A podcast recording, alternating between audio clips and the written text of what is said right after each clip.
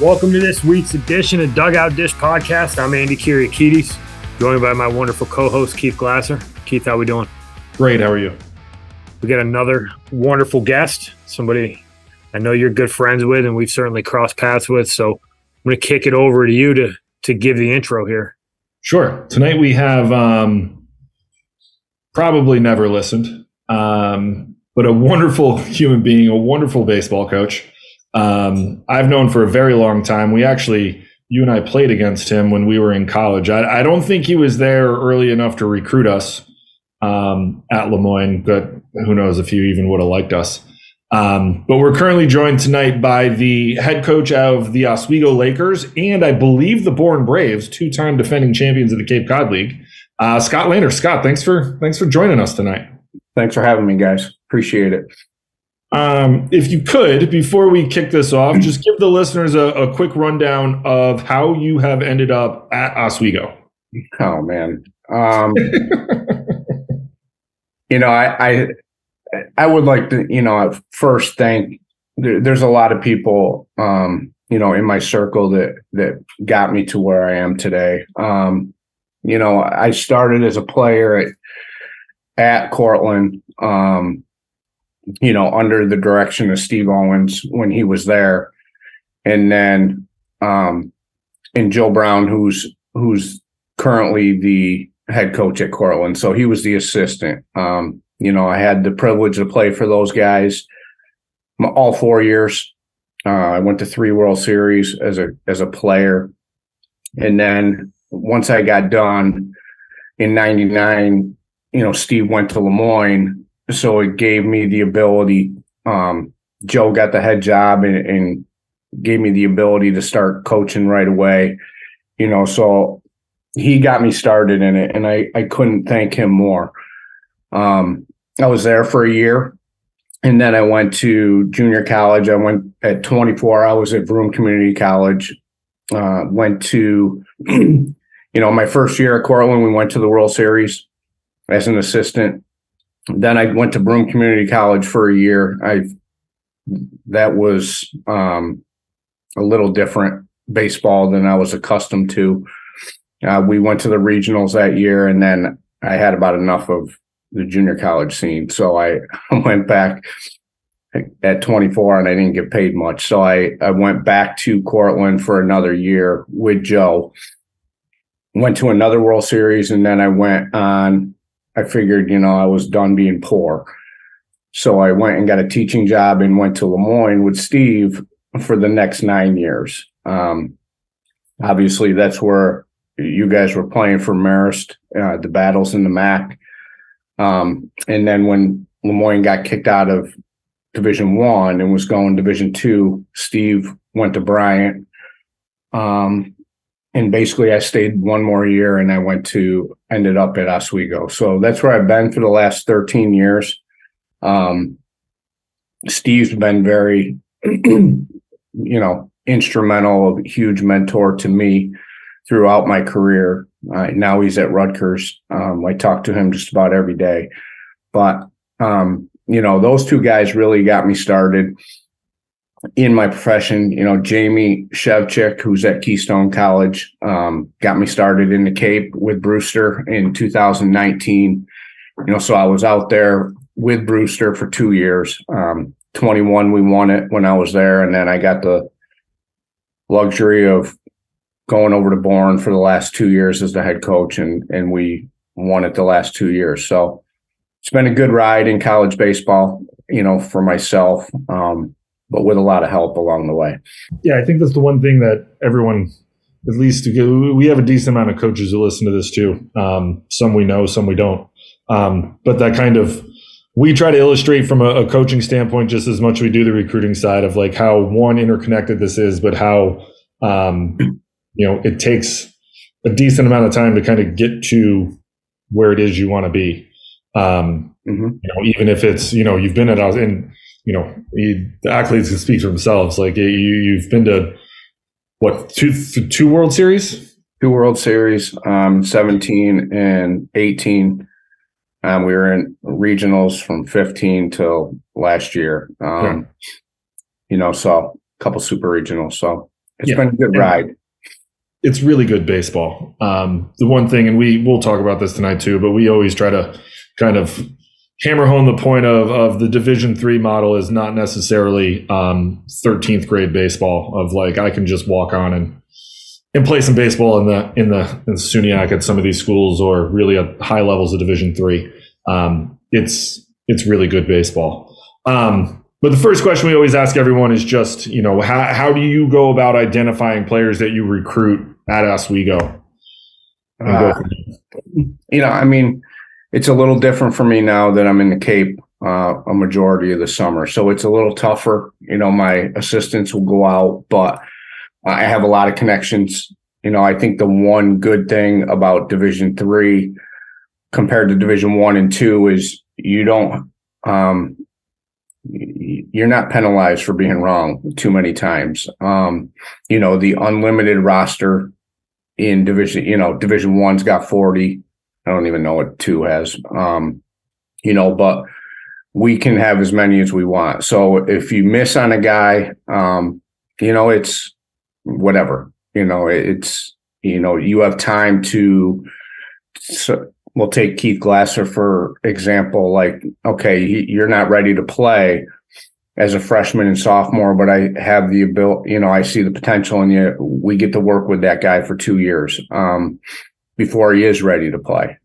At Division One and Division Two, you don't necessarily, or at, at least Division One, you don't have that luxury if you got a lot of money into them. Um, You know, so I think that's that's a bonus, you know, but I, in terms of identifying players, or Oswego is very, very tough um, place when it when it comes to outdoor sports. You know, everybody, it snows there. Um, you know, it's a public school. It's a, it's a very good academic school for the public system. But, I mean, we get one hundred twenty-five inches on average of snow a year, um, you know, and we don't have turf. So it's it's a tough sell at times, you know, so we have to really, I feel like if somebody's going to, if I'm interested in a guy and he's going to come to Oswego, especially over some of the, the opponents that I'm going against, um, I feel like they're going to be tough.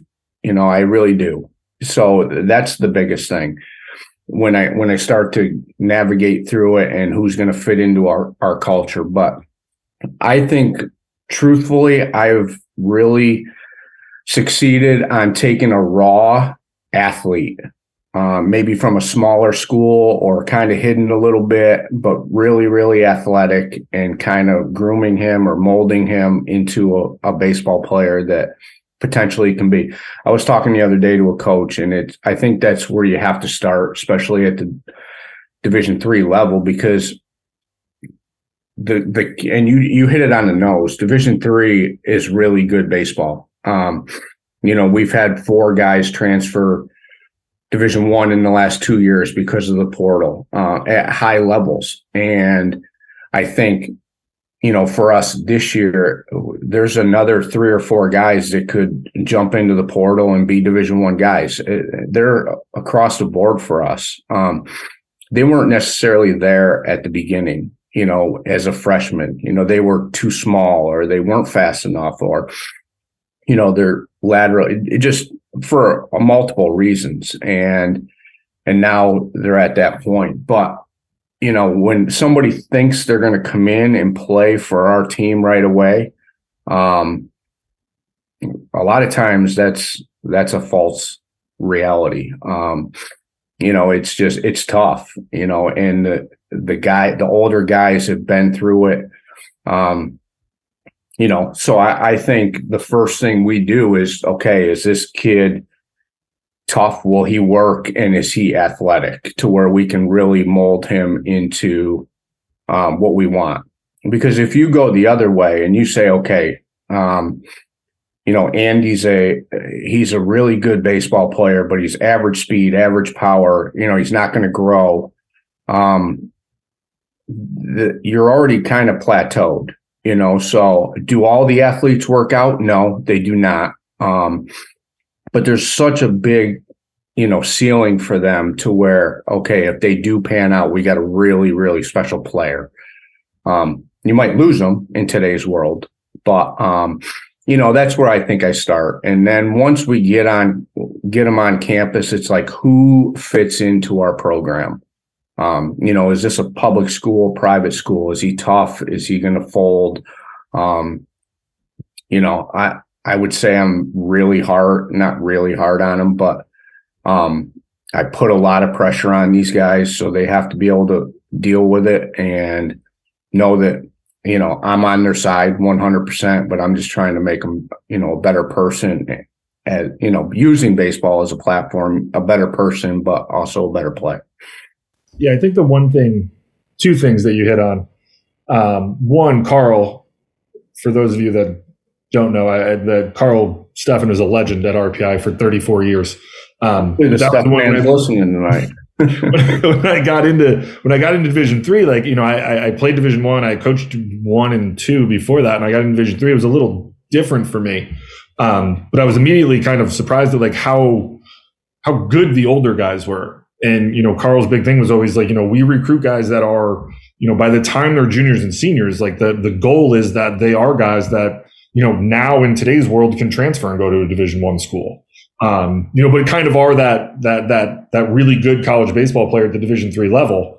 Um, you know, and that was kind of the goal. And I think the other thing that you hit on too, and it's actually probably a teaser for this week's podcast that no one's going to hear. Um, until after, but um, Matt Hobbs last week was on talking about how like they like being able to embrace the struggle at the college baseball level for younger kids is huge. Like you, it's you can't just skip the struggle and become really, really good at in college baseball. Like at some point you are going to struggle, and how you respond to that and work through that, it, you know, will kind of define how good, you know, or how high your ceiling is going to be. You know, and I think that that's true. Like, you know, and he talked about multiple levels. It's the same thing. Like it's the same thing at the Division three level as it is at the Division one level. Like you're going to struggle at stuff, and how you work through that and respond is, is really, you know, what's going to, you know, ultimately determine how good your experience slash career is going to be. Yeah. And I think other than strength and, and speed, you know, cause once you jump from high school, the, the strength and the speed are the biggest thing. I mean, plain and simple, you know, the game's faster, doesn't matter, Division three, Division two, Division one, but also like just the physicality of these guys.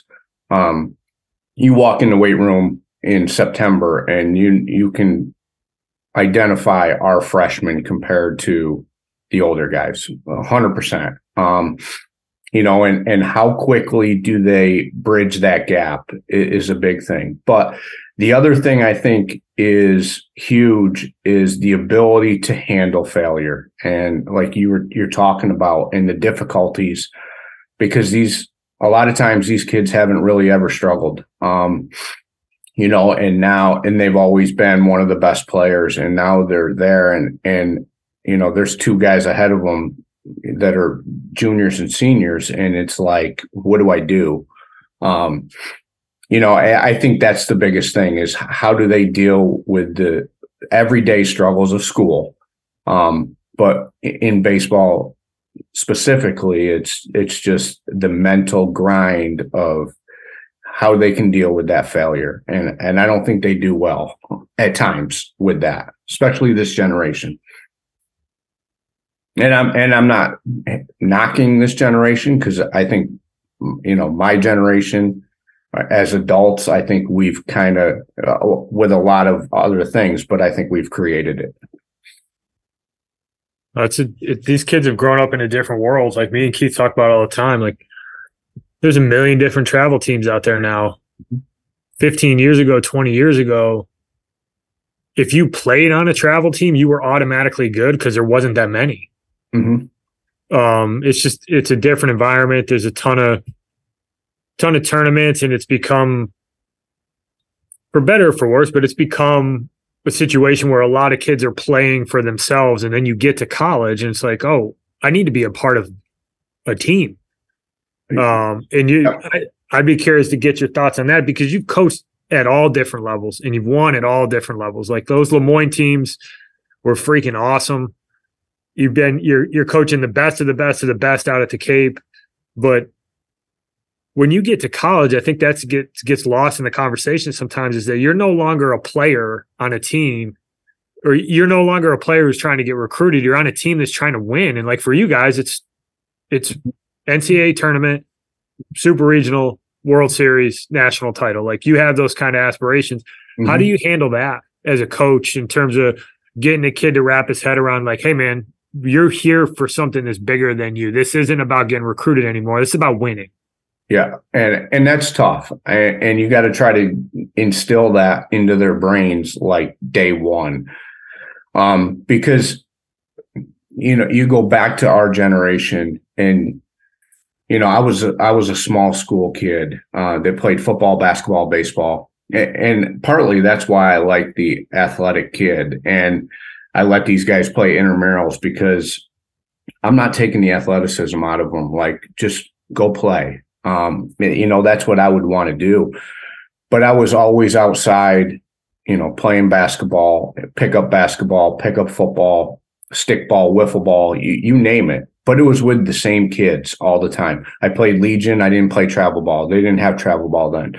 You know, the only showcase to go to was Wattica's in New Jersey. um, you know, so you didn't have any of the stuff that they have today. Now, this stuff makes it, there's a double-edged sword with it, with travel ball. You know, people always ask me, well, is it good? Is it not?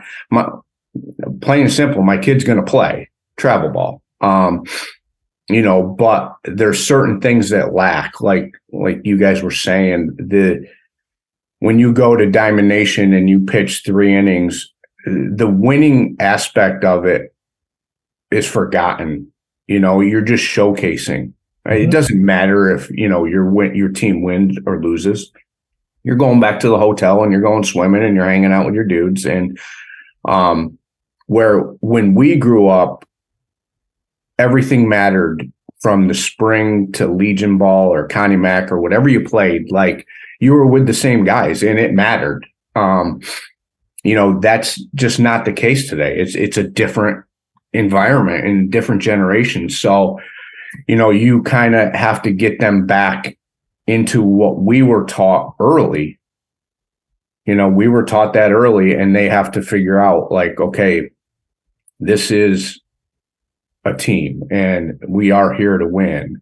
It's not a participation trophy anymore. Like, and like you said, our aspirations are a national championship, so it's either postseason or bust for us. Um, you know, a lot of people don't like to hear that, and but it is. You know, in my brain, that's, you know, I want to use baseball as a platform for these student athletes for life and teach them a lot of different lessons. But ultimately, I'm there to win. Um, you know, graduate guys and win. So they have to figure that part out. And it goes back to the, you know, how tough are they, the dealing with failure and, and fear and, and all those things that we talk about behind closed doors.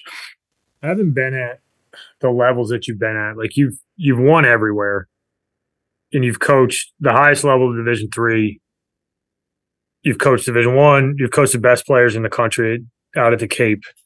I'm always interested to hear about, what are some of the common traits that those really good dudes have that you see across all levels? Like, I, I go back to dudes like Mike Afranti and mm-hmm. you know, Kyle Brown and like these really good players. Like, is there a character trait? Is there something about them from a personal perspective, not a physical perspective, that you see across the line for all the good players that you've coached? Andy Parno um, played in the bigs. Yeah. The determination to be good.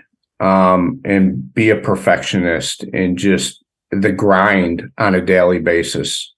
Um, you know, obviously now when, you know, you, I'm talking to scouts and all that stuff, like how, what's their motor like? I mean, that's the big thing. And can, are they have attention to detail, or are they, you know, they can't focus for that long? But I, I think those are the biggest things. Um, it, just the determination. And you know, when I went out to the Cape for the first time, it was it was a little nerve wracking. You know, like you say, I always won, and I've been around a Division I, you know, program for a long period of time before I was at Oswego. But it's like we grew up where the Cape is like the Cape, like this is the cream of the crop, and he's like, just coach how you would, and you know, it, it's not going to be any different. And it's not. Um, the I learned real quick that it is an eighteen to twenty-two year old kid. And out there, it's eighteen, nineteen, twenty. I mean, now with the draft where it is and the portal and stuff, now they're older.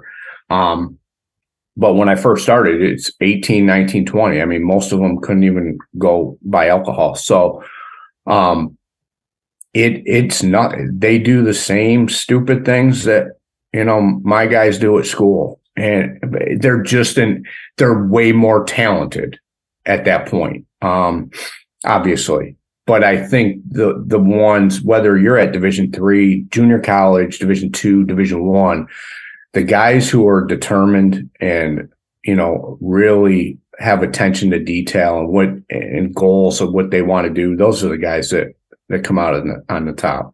In some ways, it seems like the obvious answer, but I think that one of the things that, you know, we've all been through it. Like, you watch freshmen come onto campus and they're all good.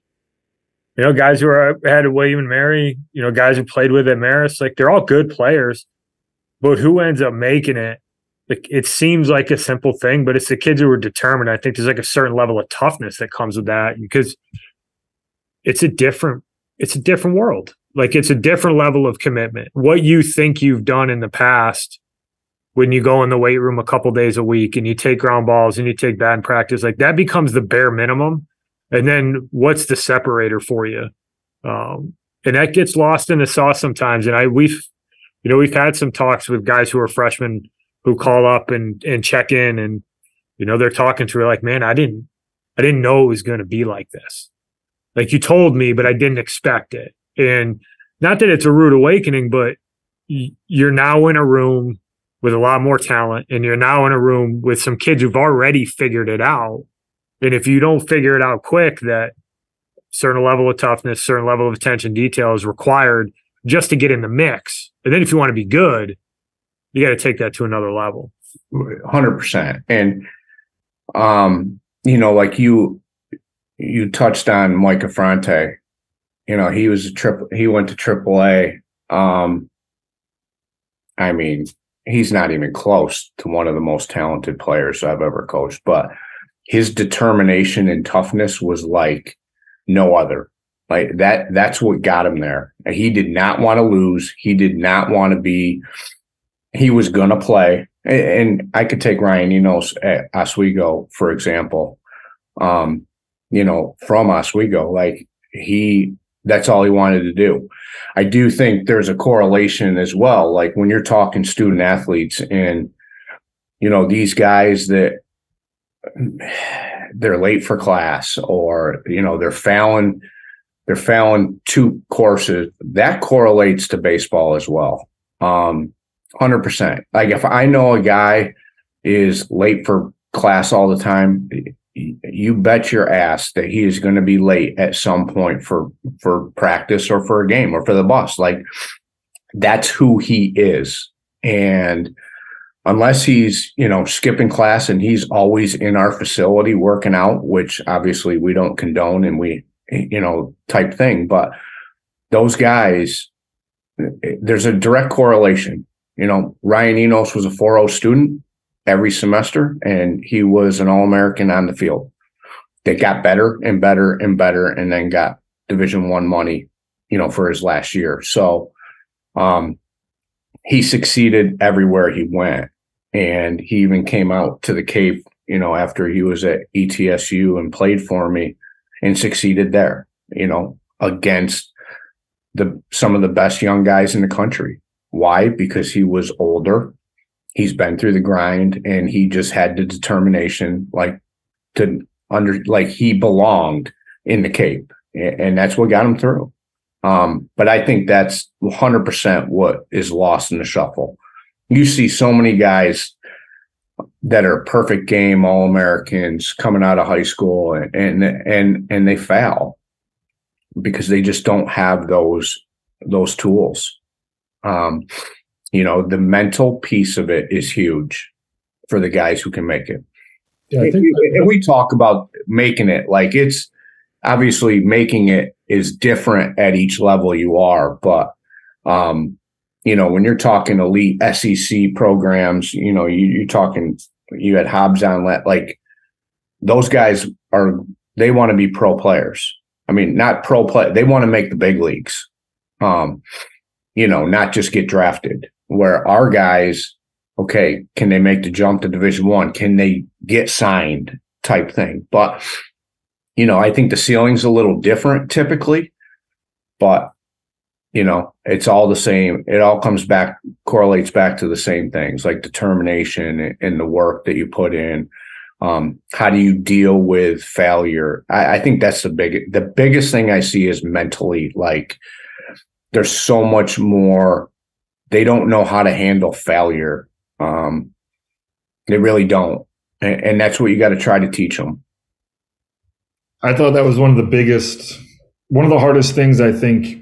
From a coaching standpoint, when I became a head coach, you know, I, I think it's a, a little bit easier as an assistant to kind of sit in your ivory tower a little bit when you when it comes to writing lineups and and deciding, you know, giving your input on where you think people should play. Um, you know, but that when become when you when you're kind of in charge of all of it, I, I thought that that was one of the hardest things, trying to get guys to understand that like failure, one, failure is okay. But two, like, how do we deal with that failure and get tougher because of it and move forward? Because I think, you know, and it, I, I, I do think it's a little bit different. Uh, you know, I don't even know if it's really a little bit different, but you know, the high academic world, like you have kids that are, are, are super high academic. They're very smart, who have never struggled in school, let alone baseball. And all of a sudden they come in as freshmen and it's like, you know, they got a two seven and they can't even see a path for them to get on the field. And, you know, what is that response? And I think sometimes that fall is is critical for them to, like, you know, I became way more of a, like, constantly trying to lift them up and be like, hey, man, like, I know you can't see the forest through the trees right now, but, like, this is, like, this is what you're going to have to embrace to get through this. And it's going to be okay on the tail end. Um, you know, but I, you have kids that, you know, this is a stupid game. You you hit three eighty, you know, people are like, damn, this kid can roll the pole. Like, I, I want to do what he does. You know, you knock down a thirty-eight on your science test. Like, no one's asking you to tutor them in chem because it's like it, you failed. You know, I, I think it's hard for people to kind of wrap their head around the fact of like, yo, if I fail six out of ten times, like I'm still pretty good, but this game is way too hard. And, and I think a lot of times, you know, we uh, as coaches, and I think, you know, as players, you put so much pressure on yourself to be, you know, as perfect as possible, you know, and, and from an offensive standpoint, it's hard to do. From a defensive standpoint, it's it's more difficult, but, you know, it, you have a little bit more wiggle room, I would say, you know, but I, I do think that in part, like we had, you know, I digress for a second, but, you know, our, our football coach in twenty twenty helped me out because I didn't have anyone to help. Um, and he played football at, and baseball at Davidson with Coach Beretti. Uh, shout out to the Davidson Wildcats um, and Coach I. But he, you know, he pulled the guys in after one of the games and he was like, you know, if you guys talk to your friends the way that you talk to yourselves, like, I don't know if some of you even have any friends. Like the amount of, you know, some of you guys with the negative self-talk you have, like, you're college baseball players. Like at the at the bare minimum, believe that you're good enough to be here. And, you know, I, I thought that was, you know, obviously, like, I didn't hear it, obviously, because I wasn't in the dugout. He was. Um, but I thought that was an interesting kind of tape, you know, obviously, you know, kind of the fake it till you make it, whatever, you know, but I, I thought that was an interesting way to frame it of like, you know, if you talk to other people the way you talk to yourself, like nobody would like you, you know, so like you shouldn't be shocked that you're not necessarily performing at your best because you don't even believe that you can. Um, you know, and I think trying to trying to get in front of that and teach kind of kids the way of, you know, how do you avoid that? Like, yeah, you're going to struggle, but like, man, it's going to be okay. Um, and that, and I do think that it's, it's gotten a little bit, you know, I noticed over the, I coached for sixteen years. Like I noticed it kind of got harder and harder as I got older and stayed in it and, and did more. So, um, I kind of digress a little bit there, but I no, just- it, it is. And, you know, social media, just everything today has an impact on it that that you and I really didn't understand. Like, right. There's a lot more on their plates. You know, I, I just, you know, I don't, hopefully no one, you know, takes offense to me, like taking shots at this generation, because it's not at all. Um, there's a lot of, there's a lot of factors, man. And, and they try to live up to those. And there's more and more. I, I, I talked to an A D the other day, and a high school A D who was one of my buddies. And I'm like, I, you know, I'm dealing with this and this and this, and it's, it's a daily, and it's fine. Like, my door is open to handle this. But when we, back in the day, you either, you either figured it out yourself or you became a delinquent. Like, yeah. There wasn't a happy medium, and no one was helping you out. It was, you got girlfriend problems, you got school problem, like, figure it out or you're done. Yeah. Um, and, and these guys, it's tough for these kids. Um, it really is.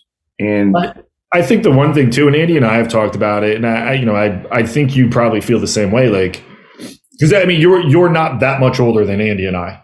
But like, we did, like, even Andy and I, we didn't grow up with social media at all. Like, Facebook came out when we were in college. Like, Twitter came out after we were like gone.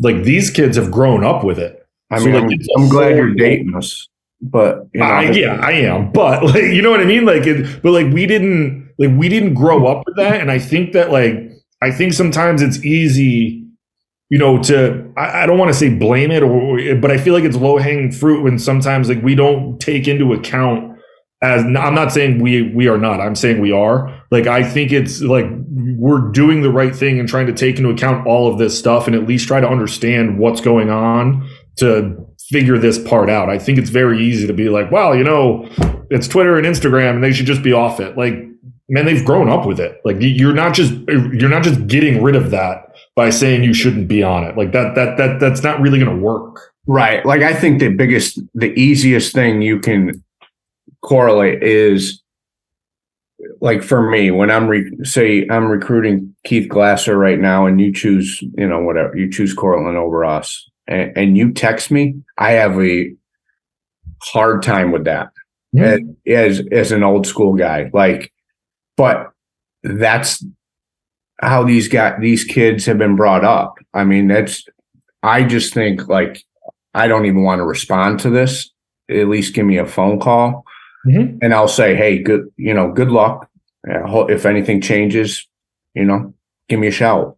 Yeah. Um, but with a text, I'm just like, whatever. I'm not, but, but that's me. Like, that's me in my stubborn old school, like, knowing damn well that, okay, that's what we do today in communicating. Um, you know, that's just, that's the big, that's a big thing. That's uh, like, you go to coaching and how we had, you, you guys played, did you play for Chef? I got, Chef left the fall of my freshman year. You know, so I, and I played for Joe at Cortland, and he was tough, you know, like, Steve was tough. Um, that's where, that's how I grew. Um, you know, my high school coaches were tough uh, on you. And I mean, I was a crazy lunatic, you know, before I was married and had kids, um, you know, now divorced, but like, it, I was crazy. Like, baseball was the only thing I cared about, and winning. And I've had to really change with the times, as every coach has to change with the times, year after year after year. But you know, you, I know that I'm going to yell, and I have to, I have to get them to understand, like, listen, I'm going to, I'm going to be on you, and it's not because I don't like you. Like, I need you to be good. You know, I'll tell you, I love you if I, oh, sorry, ten minutes later. um, but, um, You know, so you, you know, the point is you gotta, you gotta really now find the fine line between old school and new school, so to speak. I mean, that's kind of how everybody puts it. Um, because you have to give them a lot more reassurance, you know, like, I'm going to yell at you, but when you do well, I'm going to pat you on the back and, you know, tell you that was good. uh, it has to happen. Um, yeah. I, used to make, I used to make a joke out of it. I, like, like if I yell at you, like you have to understand, I, there's so much, especially in a game setting, like there's so much going on. I, I'm over it after those words leave my mouth.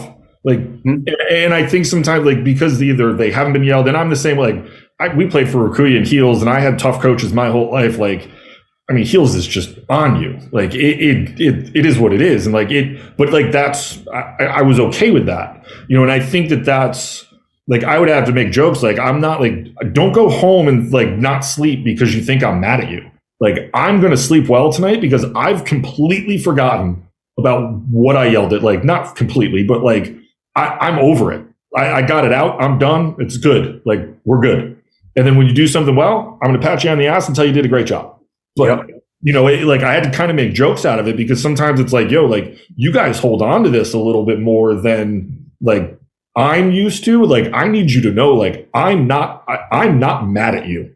I'm not going to hold this against you. I'm not going to hold you out of the leg. I'm not doing anything like that. I'm just we're we're competing for something like. Something's on the line here. I, I'm I'm going to let you know. Yeah, and you got to be able to take coaching as a kid. Yeah, you got to be able, and it comes in different forms. But yeah, there's not a good coach in college baseball who explains things in a monotone way all the time. Like sometimes it has to come out with some passion. Mm-hmm. Sometimes it, and you have guys who do things different. And I've worked for some guys who I thought were incredible at the consistency at which they showed up. But they, everybody has their moments where it's, you know, it's like, God damn it. Like we continue to make like, and you have these conversations with guys.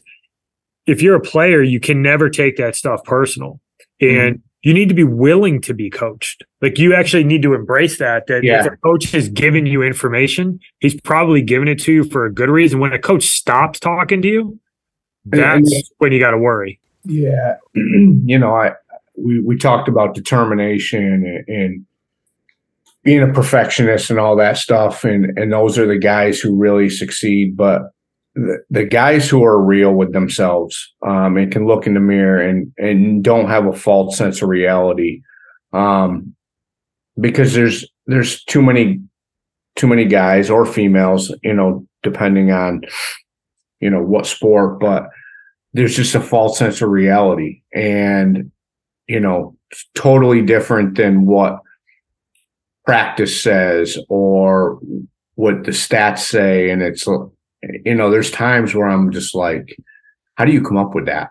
You know, when you're asking me about playing time, um, you know, and you can go, we'll, we'll take, for instance, for us, you know, because we're indoors for five weeks, you know, well, um, three for ten in my limited at bats. Okay, but you were one for forty in the field house. Um, you know, you're three for ten in in limited mop-up duty right now, which I, I never call it mop-up duty. Like I want them to play the game. Um, you know, we're never stopping. Like what we do from an offensive perspective is you're doing the same thing.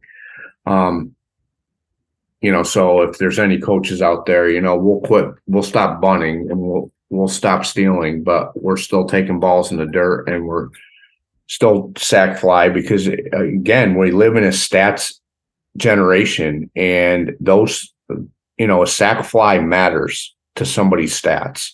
Um, you know, a dirt ball read that the backup guys have been practicing for ten weeks and they finally get in there.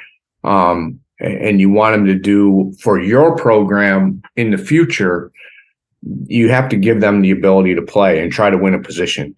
Um, you know, so we'll quit bunting and we'll quit stealing, but you know, like I tell our guys, like I'm watching everything and that includes everything. You know, you, you miss fifty percent of your balls in infield practice. And it's like, really? Yeah. I mean, yeah, you don't have any errors in the game, but you got about five chances. Like, what about the, you know, twenty-five errors that you have in practice, you know, type thing. But I just think that, you know, when you break it down from, uh, you know, all aspects of the game, I just think they, a lot of times the, the really good guys do not have a false sense of reality at all.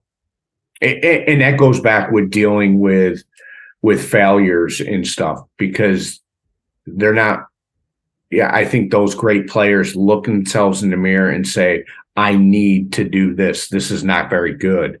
Where the the average players or below average players pacify, you know, the negatives. I think I think the looking yourself in the mirror piece is huge for the development that you have when you get on campus.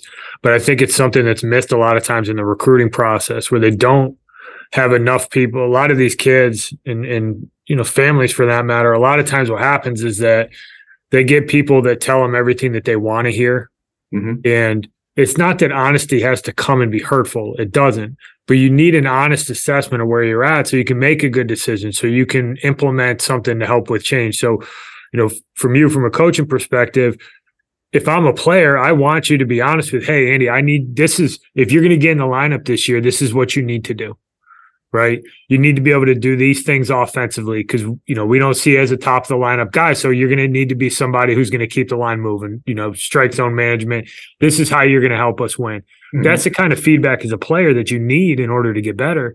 But from a recruiting perspective, the best thing somebody can do, if they have knowledge of college baseball and how it all works and the level and how good you need to be able to play at Oswego, how good you need to be able to play at a Le Moyne, how good you need to be able to play at a Rutgers, they're all different levels. But these kids need honest information mm-hmm. on where they fit so they can make a good decision. And I think that a lot of times that honest assessment is something that me and Keith, we we drive home with people that we work with. It's something that we talk about all the time. Like, that's the foundation of it. Is that you need to have an understanding of where you are right now mm-hmm. so that you can either get to where you want to go or you can make a good decision in what you have in front of you. And I don't think it's any different when you get on campus. Like, you need to be able to look in the mirror and be like, I'm not as good as that starting shortstop and I want to be the starting shortstop. Well, what the hell do I need to do to get there? Right. Yeah, and that's, that's one hundred percent correct. I mean, you know, I, It, for like for these guys, I think, you know, so we sent out a thing today to our players for the whole fall, or, you know, the fall semester. And I got to meet with them on Thursday, Friday, um, in their, ex, you know, their fall exit meetings. And it's like the biggest thing I'm starting with is, what is your identity to this team? You know, and, and how do you view yourself?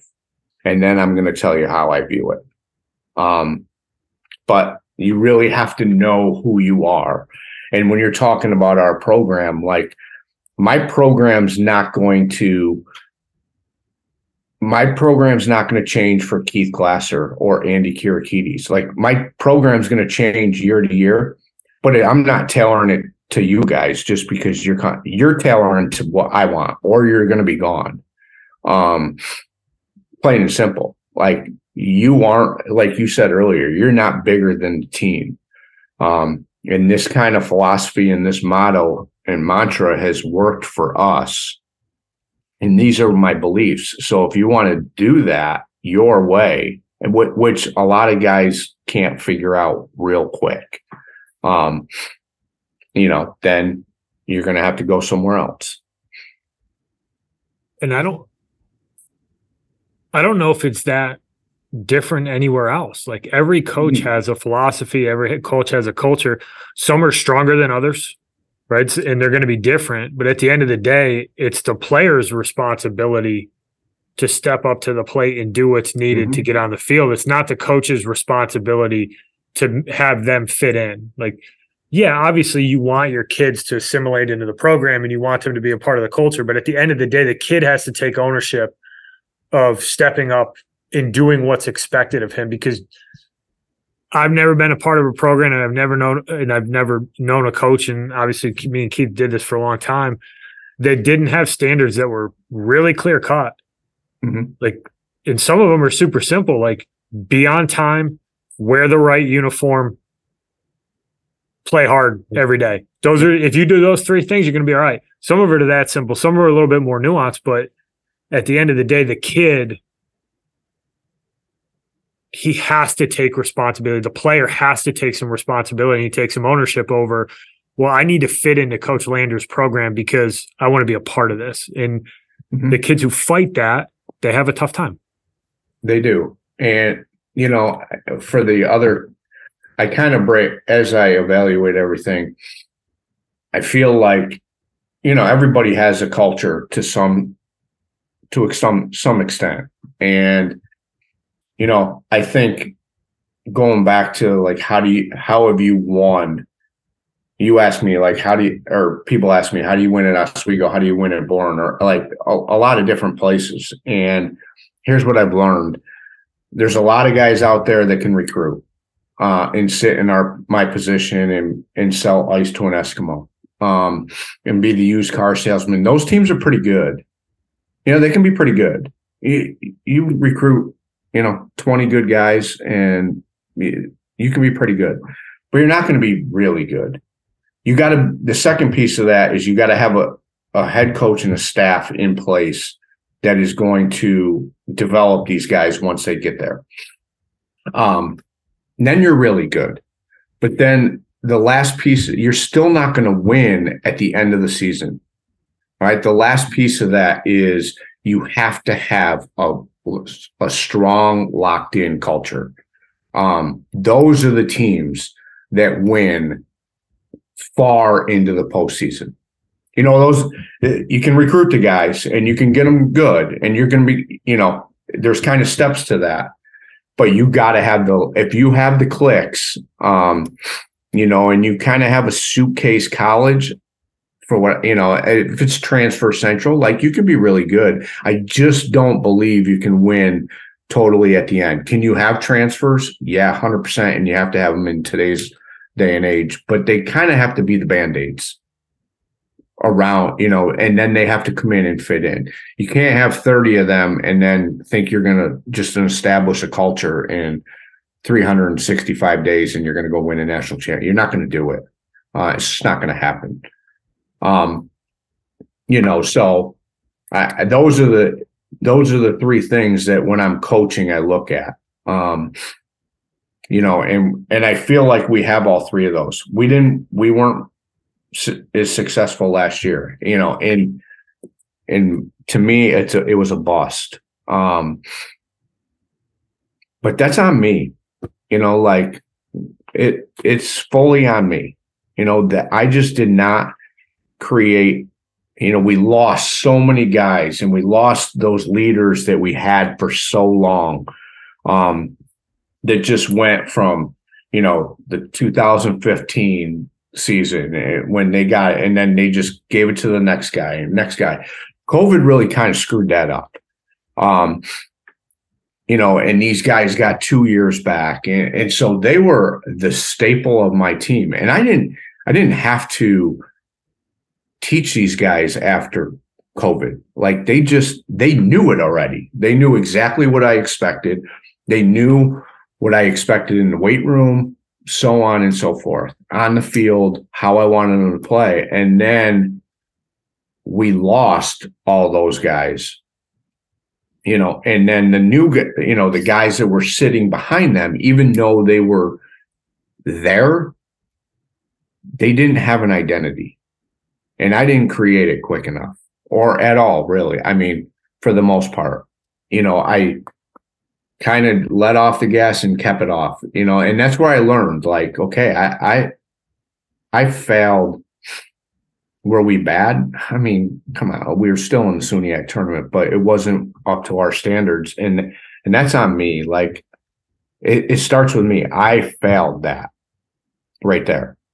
But again, that's me looking in the mirror. Like I didn't, I just didn't do a good job of re, you know, assessing what we needed to do from a coaching standpoint, and it kind of trickled down. Yeah, I think that, I mean, we talked about it a little while ago. I don't even know if it's going to be spliced in there or not, but I, you know, when you can, when you as the head coach or you as the assistant coach can kind of take that ownership, you know, it does a lot more in your program than I think you kind of realize until you start doing it.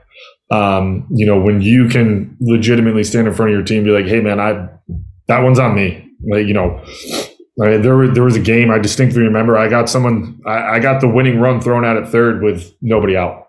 Coaching third is the head coach. Like, and we lost the game. They, you know, but to like, it, it did more for me to tell my guys like, yo, that I screwed that one up. Sorry. Like I, that, that one, like I made a mistake. I'm sorry. You know, and I, I, I, there was not that it was an instant change, but you saw that people were a lot more willing to be like, all right, I screwed up there. Like, no, it was like, we didn't necessarily get rid of the, my bad, but we, yeah. you know, it was more like, hey, like that one, I got you. Like, okay. Um, you know, but I, I, I think it's the same thing. Like when you, you, you say the conver- you have the conversations about, you know, I've made all my plays in the field. Well, yeah, I've watched you make thirty errors in practice. Like that, I think it's an important thing to, to, to, to reiterate to people who are going through this process and, and want to play baseball in college. Like you are literally a, like you have to compete every day, whether it's on the field, in the weight room, wherever, but like you're being evaluated every time you go play baseball, whether it's in practice, whether it's in group stuff, whether it's in a game, whatever it is, like you're being evaluated. And if I'm watching two shortstops, and we're hitting fungos and doing all this stuff, and one of them makes the play ninety-nine times out of one hundred, and the other one makes it eighty times out of one hundred. Like, it doesn't matter. The dude who makes it ninety times out of one hundred is going to be in the lineup. Like, mm-hmm. you might get in there in, in late games and make the plays, but until you are now ninety-three, ninety-four, ninety-five, ninety-six times in practice, like, there's a huge gap there in my mind because I'm evaluating you every day. And I think that that's, like that's the other piece I think with younger kids and, and young, like freshmen, when they get into college, realizing like I have like every rep actually does matter. I can't necessarily take those off. And I think when people start to really, when kids really start to grasp that concept, like you, you can start seeing that jump from he could be good to he's on his way to being good. It, it, it's that, it's not that he could be, we're working towards it now because he's taking every rep seriously. Yeah. And, you know, for me, and this is for, you know, whoever out there, the, the kids, student athletes, you know, we got more days this year to use um, in Division three baseball. And I elected to keep a bunch of them for now. Um, it just kind of fell that way because I wanted to shut down the pitchers and then ramp them back up and yada, yada, yada. But I've had the ability to work with them the last two weeks. Okay. And, you know, now we have final, we got to be done by Wednesday this week. But for these young guys, number it's, it's given me the ability to watch them in the fall in our normal setting. Then it's, it's let me kind of watch them integrate themselves into, okay, well, they're at lift all the time. They're they're doing this. They're doing that. They're or vice versa. Like I never see this kid in here, or in you know what I mean. Like what are they doing when I'm not looking? Right. And and the gas pedal's not down on them. And then okay, now some of our freshmen are fifteen pounds heavier, or you know stronger, and. Or they know a little more and they're going through their throwing programs and stuff. So now, okay, we're working on stuff that when we get back, but come Thursday, Friday, I have a little bit, I have a little different talk with them comparatively to if I was going to talk to them in, you know, October fifteenth, when, you know, if we're traditionally done with the fall and I have the end of the year, now it gives me a whole semester to kind of like evaluate these kids. Okay, well, guess what, Keith? You don't go to class? Sorry. Right, right. You know, I, I have a little better knowledge of what your grades are going to be now than I did in October. You know, um, you know, how important is this to you? And you're kind of showing, you've showed me for, you know, a lot more weeks and just, you know, the new guys through a five week span or whatever. Yeah. I mean, we had a kid, one of the favorite kids I ever coached, and I probably should have dumped him twenty times in his career.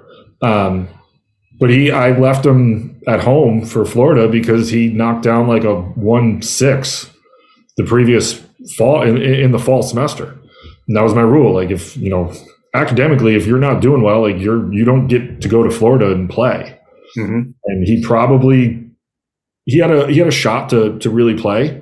And I, we ran out of freshmen, and that kid ended up hitting like three fifty for the year and never looked back. And it, it's just kind of one of those things that, that I think like it's important to at least acknowledge to, to people, like, The, the the student aspect of stuff does actually matter in college. Like you, you can't just no-show class, and you can't just, you know, and to your point, like guys who do well in class, generally it tells you more about what they're going to do baseball wise.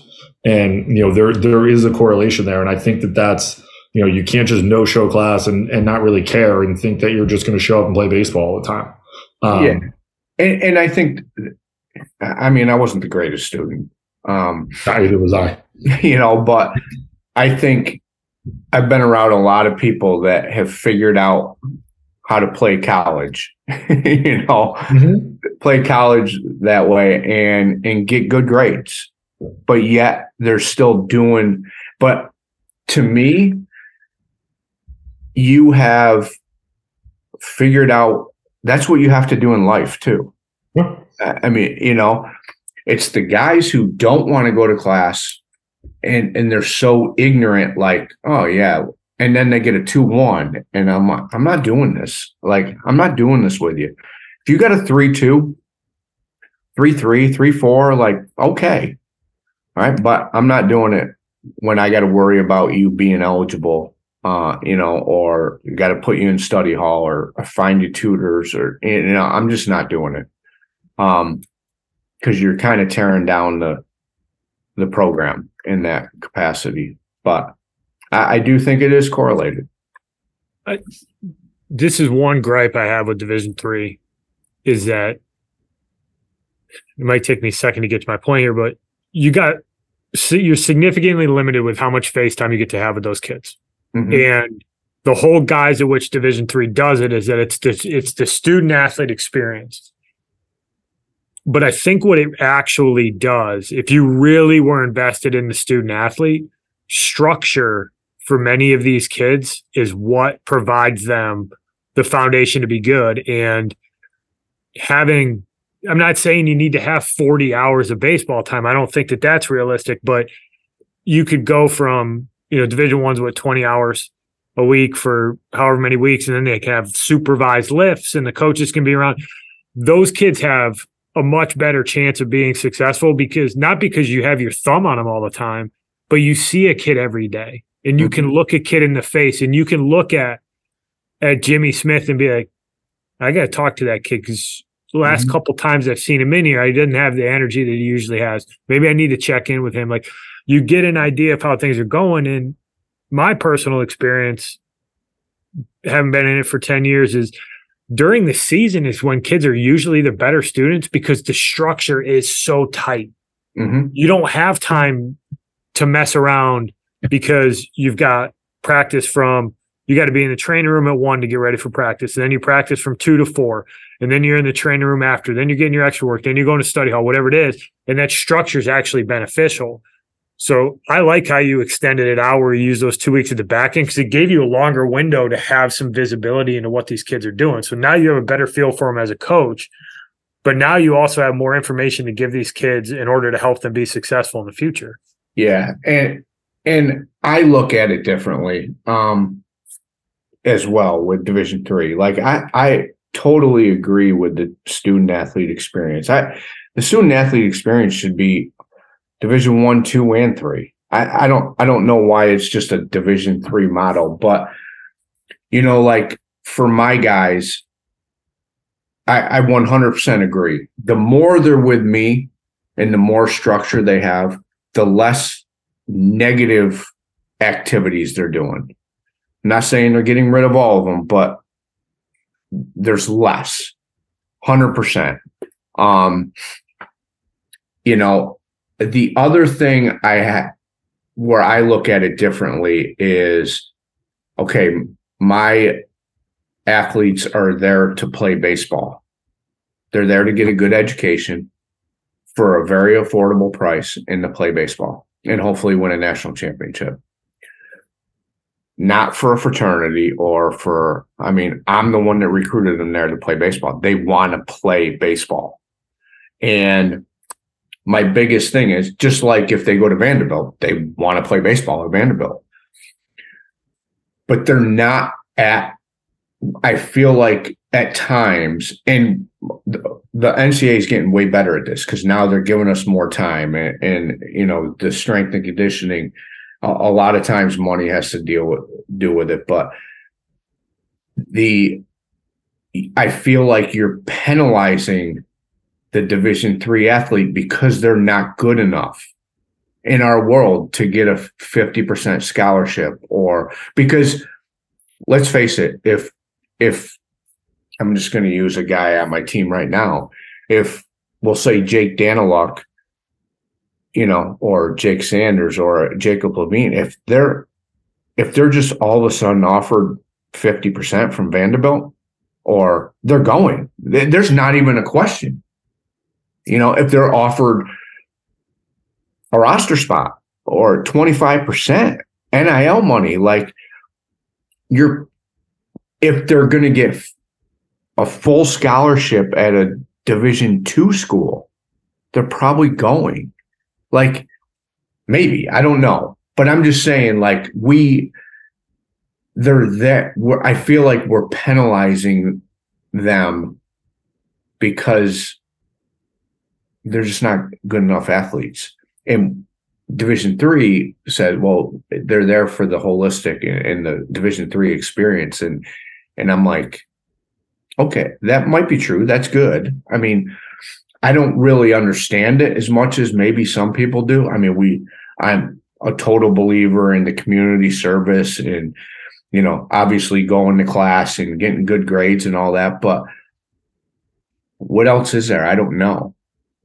You know, like, well, I, I want to be out in the, you know, we do team impact, and we we have a little guy, Cameron, who we just did his signing day, and, and like we're out in the community and, and doing all this stuff. We're very visible. Like, what else is part of that?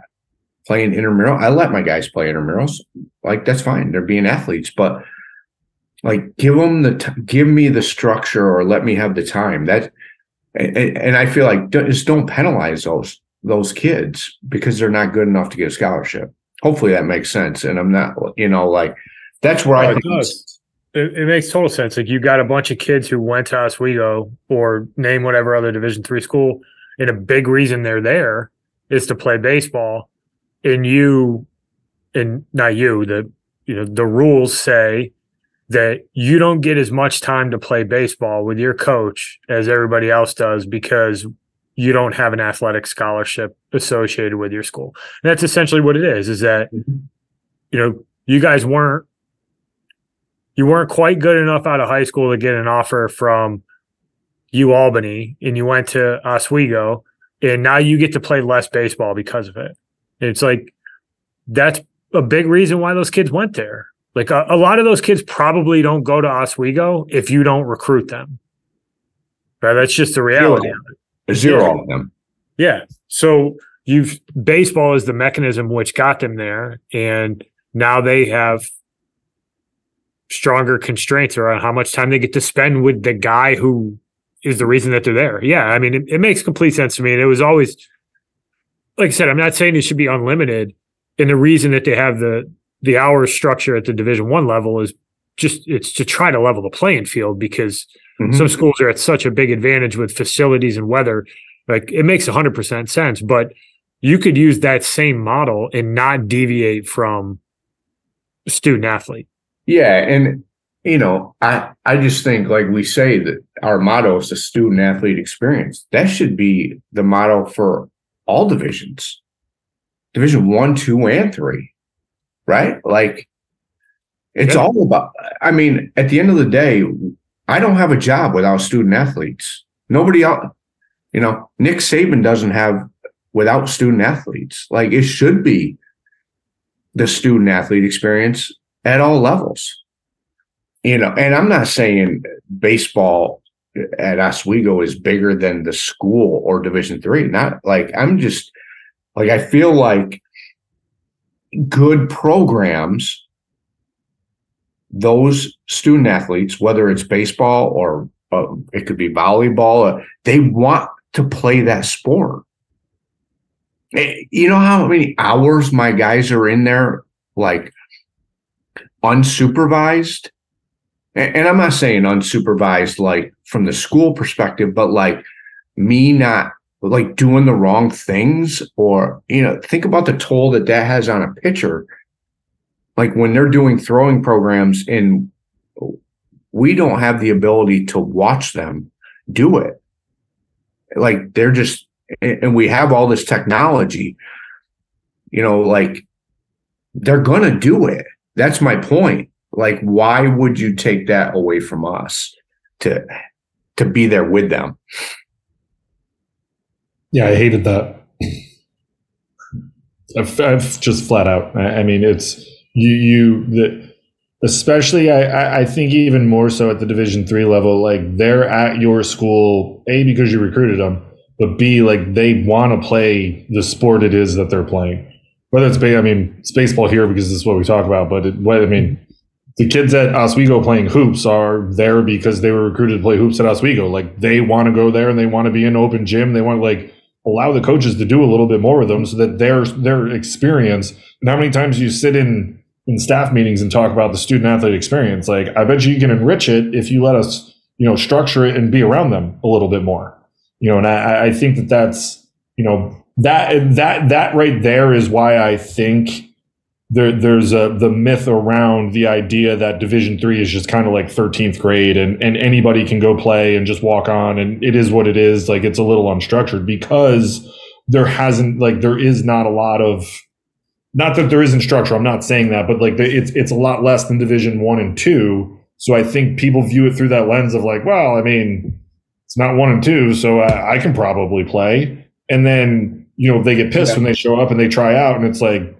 The, like you can't play Division three baseball. Like you got to be good, and, and that's you know they they they can't kind of wrap their head around that.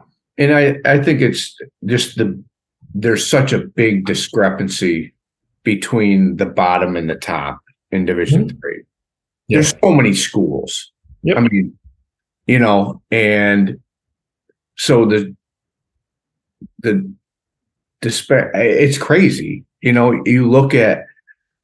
Some schools in New York, and it's like, okay, these are top level schools, and these these are the bottom feeders. Like, what do they really do at those schools? I don't know.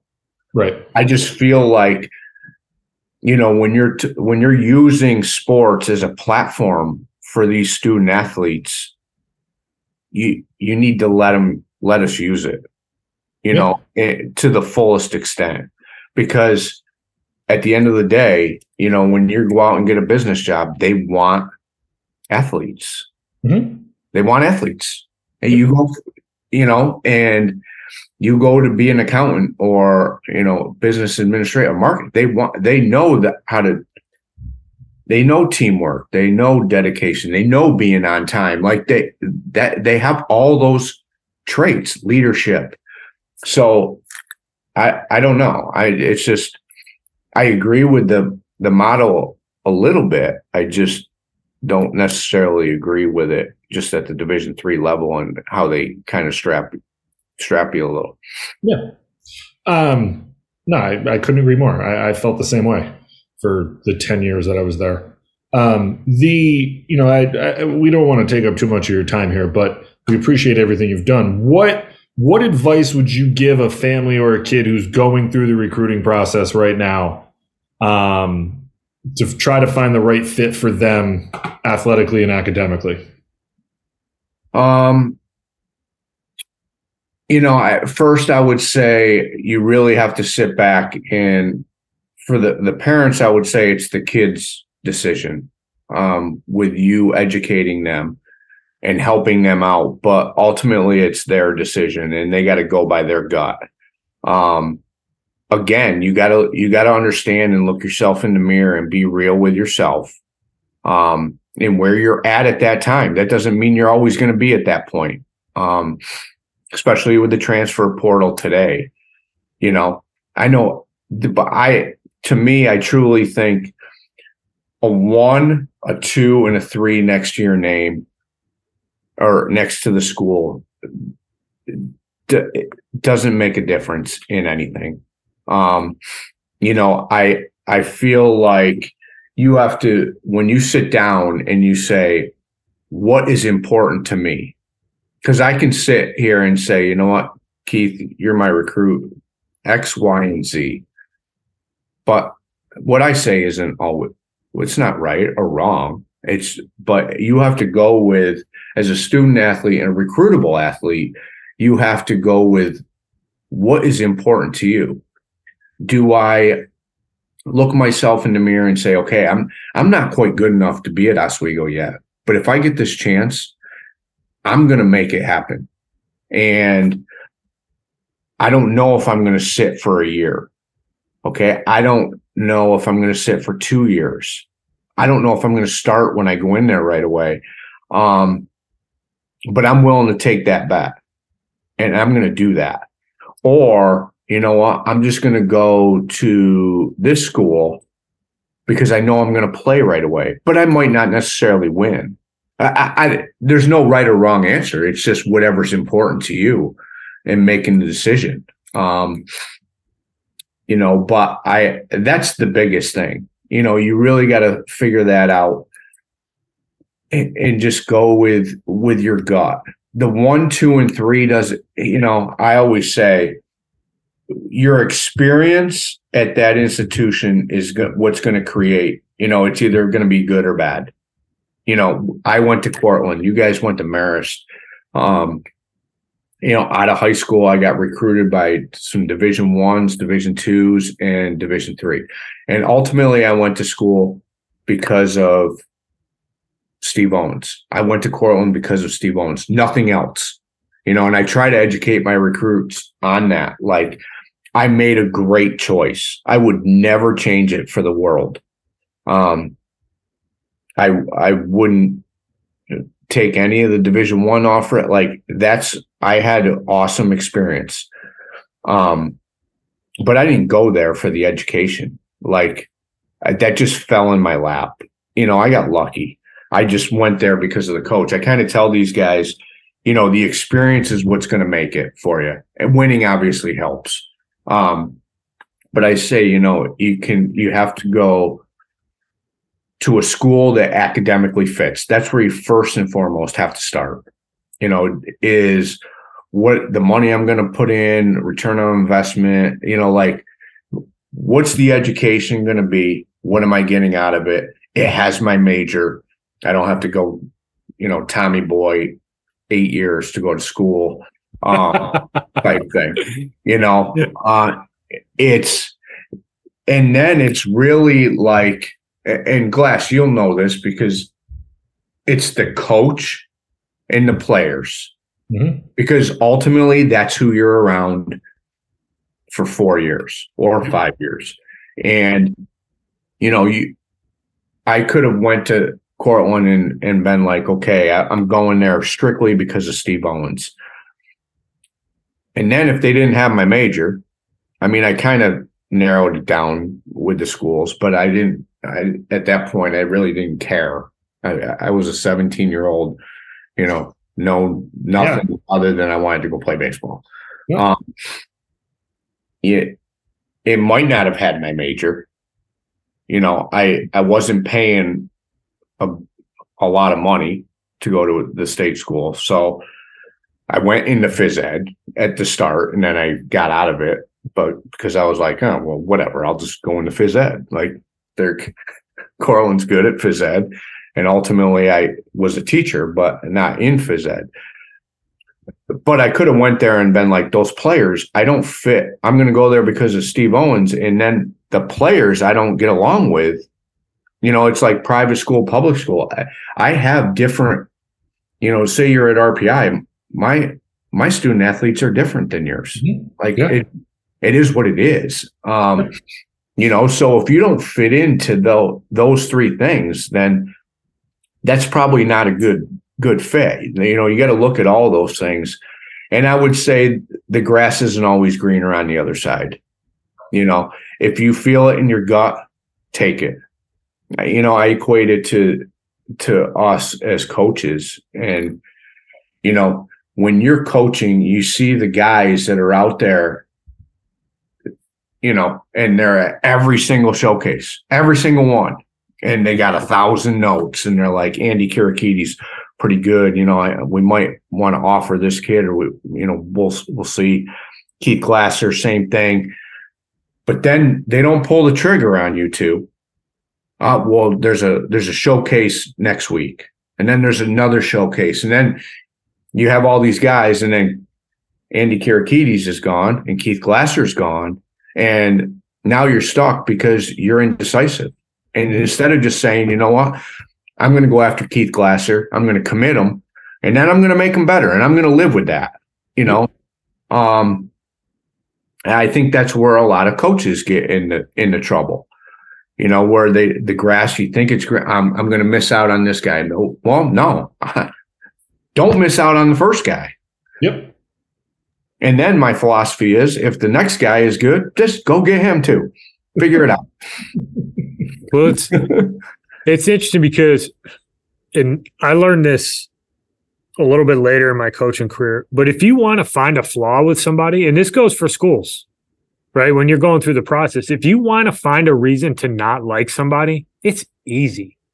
one hundred percent. It's easy. And if I was going to give a piece of advice to a young coach, is that if you start with the things a kid can't do, you need to reverse field and start thinking about, what can a kid do that helps me win? What can I improve? And what are his deficiencies? Because at the end of the day, unless you're coaching at Arkansas or Wake Forest, or you're getting kids that got flaws. So you, you're not getting the sick. You're not getting the, you know, if you're at Marist, you're not getting the six foot three, two hundred ten pound center fielder who runs six, five hits for power and average. Like, something's wrong with that kid uh, from a baseball perspective, and you kind of got to live with it. So, like, you, you got to have some conviction of what you're looking with. And you're not, to high school kids who are going through this process, you're not going to find the perfect school.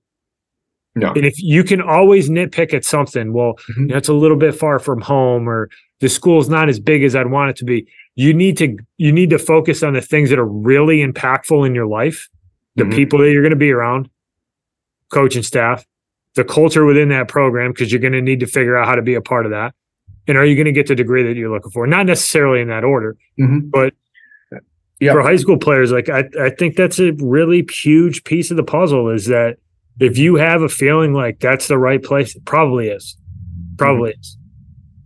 Yeah. And, you know, it's, you take, you take Steve Owens, for example, and, you know, and this is how I used baseball at Cortland. Like, he was my coach when I was there, and we didn't always see eye to eye. Um, you know, he, he was tough. And then he went from my coach, and I went and coached with him for nine years, and he was my mentor, and for a long period of time. Now, you know, I coach some of his guys, and and hopefully, Hopefully I'll be able to, you know, coach with him again. But now we're best friends. You know, it went from me as his player to a mentor to now a best friend, you know. And I just, I kind of use that because that's how, that's how I've used baseball and relationships and those experiences to help me out. Yeah. I mean, I think it's, It's not the it's it's not the case for everybody, but I mean, you know, Keels and I never saw I like we didn't see eye to eye all the time.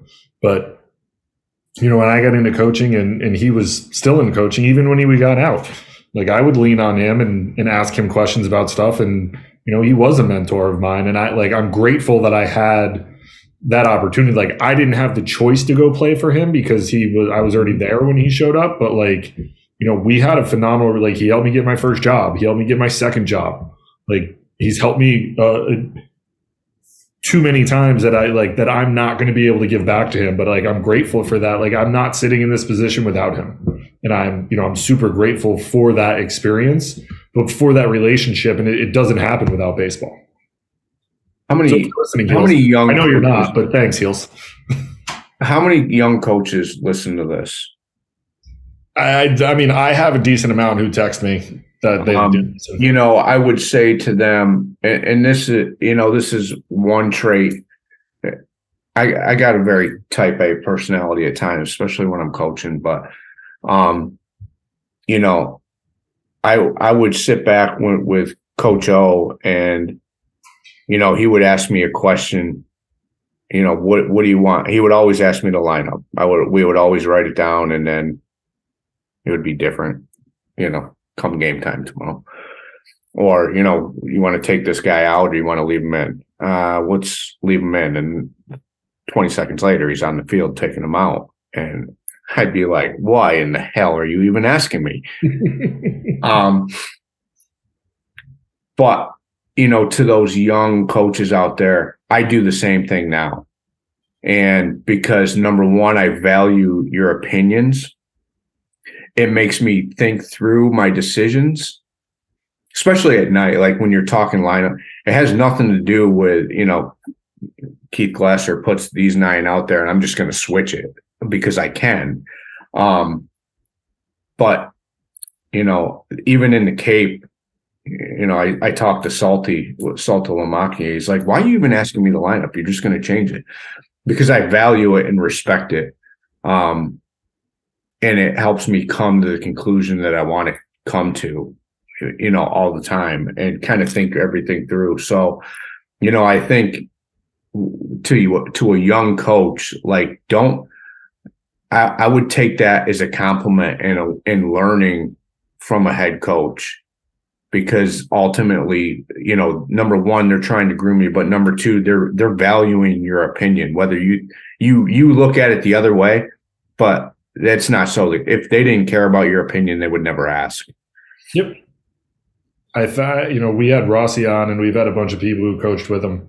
You know, it's, it's a very similar experience, right? And I, I think, you know, and I, I, I was I, I played against Coach Owens, and I, I know him a little bit, not nearly as well as you do, like, but I, I think some of the guys, and I, I think Coach Owens is one of the best coaches in college baseball, hands down. Mm-hmm. Um, you know, but I, I think that those guys that are are really, really good at their jobs, and they do a really good job of. of being able to coach the coaches just as much as they do their kids. Yeah. And I think, I, I think it takes a, a, a special kind of coach to be able to do that. And, and I think we, you know, when you're in this, as long as you are, and as long, as long as you were, and Andy and I, like, you try to do that to the guys that, you know, I try to do with my assistants, but like, you know, I, I think it, it, it takes time to be able to understand that and do that. But like, to your point, like, it's, There, it, it it's kind of like the kids. Like, if you stop talking to them, you're not necessarily like you. It's not you, you know you're not giving up on your assistants, but you don't really value. You're not really working with their opinions anymore. Like you, you, you want to work through that stuff, because the easy, the more that you can talk it through, the more it you know you, you, it works better. But I think those guys that are really, really good, that really separates themselves, are the guys that can get their assistants better. And I think that that's I, like those are the guys that I, I think are awesome in this game. Yeah, and I the other thing I would say to a young coach is, don't be a yes man. Mm-hmm. You know, that's like the last thing I want. Yep. Um, because, you know, I come off as a type A personality and very calm, but at the end of the day, I I want somebody to argue with me. Not because I, you know, ten minutes later I'll we're good. Mm-hmm. But I want them to, okay, if you're going to tell me this, why? And I'm going to argue, because at the end of the day, I'm not always right. I might be like, shit, Glass was right on that one. Um, you know, I just, it, it doesn't make a staff or a head coach better when everybody's a yes person on that. Like, you need to state your opinions and then respect whatever opinion, you know, the head coach is going with. But I think to help the whole program out and to help the head coach, I, and I think most head coaches would say the same thing I do. Don't, you can't have too many yes men. Nope. Well said. Well, Coach, really appreciate you coming on, man. That was a good conversation. Thanks for glad having me. Glad we got glad glad Keith was able to to twist your arm to to give us a few minutes. So, um, well, my pleasure. Yeah, I, I can't thank you enough. Um, looking forward to getting this one out into the the interwebs for everybody to listen to in a couple weeks. Um, so, thank you again, Keith. You got anything? No, thanks, Scott. Thanks, Charles. It's always, it. it's always great talking to you. if if we don't talk, best of luck this swing this spring. Hope the Lakers uh, can find them find their way back to the the well, postseason. Make a little ruckus in there. We're gonna be all right. We'll be good. Good, good, good. All right. Well, thanks again. Appreciate it, and uh, we'll catch up soon. Okay. Thanks. Thanks, Scott. Let me know. Thank you, everybody, for joining. Coach Coach Landers just went on with his evening. If you're watching this on YouTube, hit the subscribe button. Go ahead and smash that thing. As, as, uh, as Coach Glasser would say, follow us on Twitter and Instagram at E M D Baseball. And if you want to learn more about what we do to help families, check out the new online academy, which is chock full of information, not only from us too, but a lot of the wonderful people that we've got a chance to work with and know throughout the baseball industry. Uh, go ahead and check that out on E M D baseball dot com. Until next week, thanks for listening.